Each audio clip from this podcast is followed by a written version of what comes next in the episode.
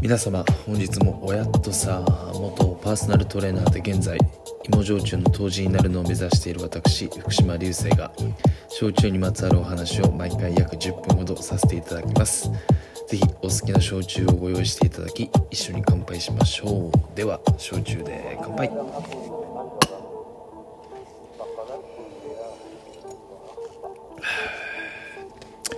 まずは今日の焼酎のご案内からです。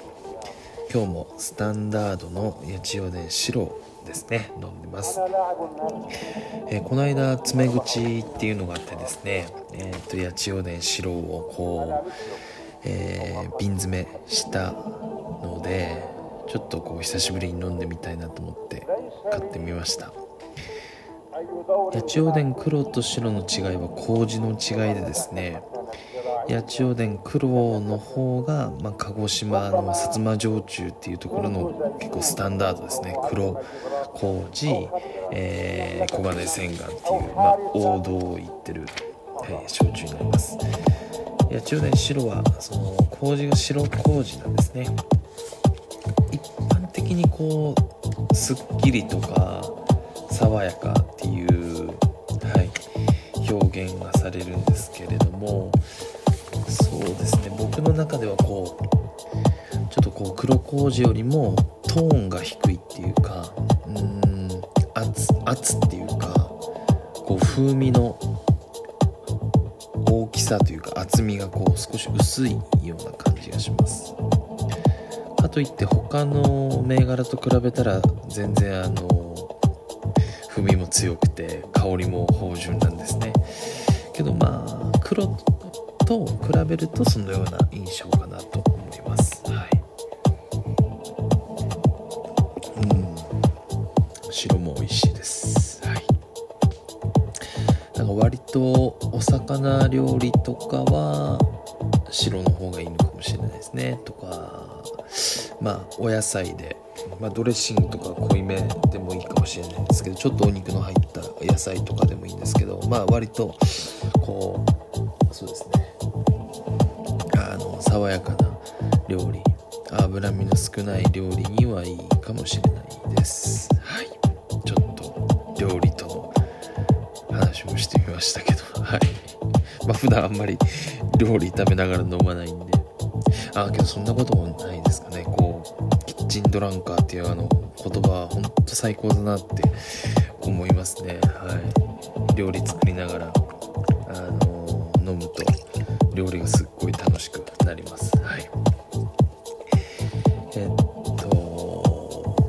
今日の焼酎は八丁田白を飲んでますと。はい。えー、次に最近の仕事内容についてお話ししたいと思います。ちょっとこう形式ばった感じで、えー、まずイントロがあって今日の焼酎紹介あって、えー、最近の仕事内容っていうところでえ3つお話しさせていただくとですねあの原酒出来上がった原酒上流の後の原酒の油取りっていうのをこの時期にしてます。この時期にする理由としては、えーと、気温が落ちるとですねその油っていうのが固まってあの油を取りやすくなるからです。あのそうですねお鍋とかでお肉入れてあの食べてる時温めてるので油はこうあまり見えないですけど次の朝冷えた時にこう油が浮いてくる。あの現象と同じ現象が焼酎にも起こります、はい、で油の種類もいろいろ様々あるんですけれどもこう原料からあの出る油っていうのが、えー、今のところあの考えられてることですね。あとは上流によるもの。ていうこの2つのものが考えられます。僕の手元に今この鹿児島の本格焼酎っていうですね。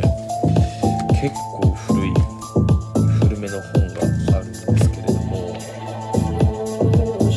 2000年なので22年前に、えー、世の中に出た本ですね。この本の中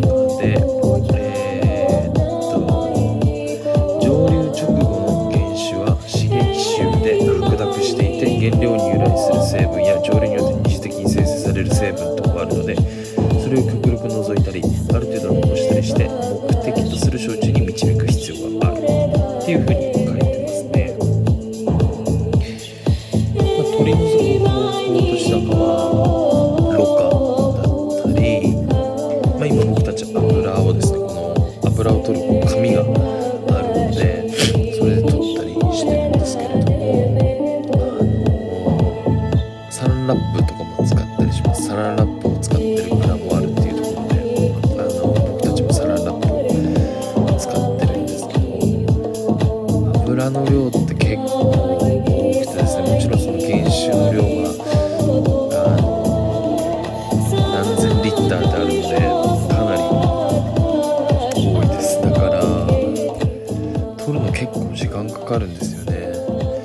けどこの時期にあの必ずやってしまわないといけないことですね。はい。で油をですね取りすぎるとあの主質って言ってお酒の味が変わってしまうので取りすぎると良くない。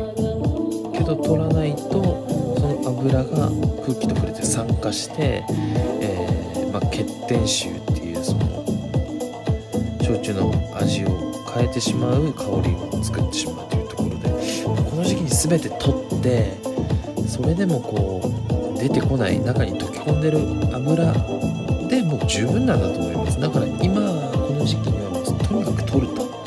取って取ってとにかく取ってあの脂質を保っていくっていうのが正しいのかなと思います。実際これぐらい取りましょうっていうこう目安はないです。はい。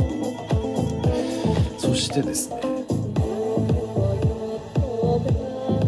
近は苗床って言って、まあ、農業の話になるんですけどあの無菌状態の苗を、えービニールハウスの中にこう植えていくんですけれどもそしてこう2週間ぐらいすると伸びてくるんですね。でその苗をですね上の部分をこう芯止めって言って切ります。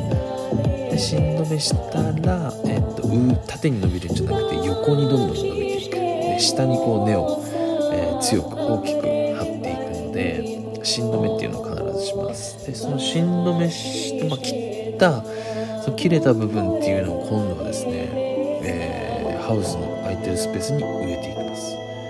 そしてまたそれが根を張って大きくなるとまた切っていくっていうのもどんどんどんどん倍倍に増えていくような形ですね。えー、苗床に行くとですね寒い時はあの土を温めるようにこう電熱線って入れてるので寒くなった時はある程度の温度に保つようになってます。けど今度暑くなった時に冷やす方法というのがないのでビニールハウスを開けに行きます。で今は北風がとても冷たいので北風を一気に、えー入れてしまうと温度が急に下がったり、え高温障害が起きるので北風が入らないように、え南の方を開けて、えそれで温度を保ってます。1日3回ですかね。開けて、まあ、お昼一番暑い時に行ってであとは、えー締めに行くと。基本的には3回なんですけど気温が変化しそうな場合、まあ、晴れたり曇ったりする場合は、えー速攻行ったりしますね。これが苗とこの管理ですね。であとは苗を切る。移植するんですね。今日は朝から、まあ、芯止め移植があってですねもうビニールハウスの中はかなり暑い。も40度近くになるので中絶対半袖です。半袖で今パッツっていうかスパッツ履いてあの長ズボン履いてるんでもう結構汗がやばかったですね今日。は結構答えますよあの普段ずっと日に当たってるわけじゃないので日に当たって熱もあるのでまあ普段からサウナ行ってるとはいえ、まあ、サウナとはちょっと状況がねまあけど似てるかもしれないですね。サウナでずっと汗かいてるのとビニールハウス入ってビニールハウスの外めっちゃ寒いですからね。だからすごいまあ似てるちょっとそういう風にプラスに考えてもいいかもしれないですね。交代浴してるみたいな天然の。はい。今日はだからすっごい疲れましたね。朝から昼ぐらいまでして。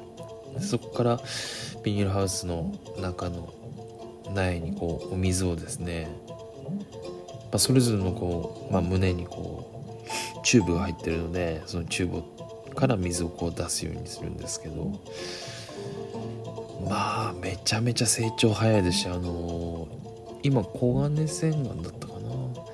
もうもりもりあ紅はるかですね。もりもり生えてましたね葉っぱが。あれすっごいわやっぱ、まあ、土の栄養をもう存分にこういただいてそしてこう日光光の力っていうのをこう存分にこう浴びてですねいやこれはいいさつまいもができるんじゃないでしょうか今年も。はい。いや苗を見る限りですねすごいいいのができそうな気がします。はい。えー、今日はですね今日の焼酎八千代で白のご紹介と最近の仕事内容として油取り。なぜこの時期に油を取るのか。あとは苗床の管理。1日3回行くと。で苗の移植ですね。もりもり生えてると、えー、このような内容でお伝えしました。今日が19回ですね。次回20回目。はい、えー、継続してやっていきたいと思いますのでこれからもよろしくお願いします。ではまた次は新月ですね。ありがとうございました。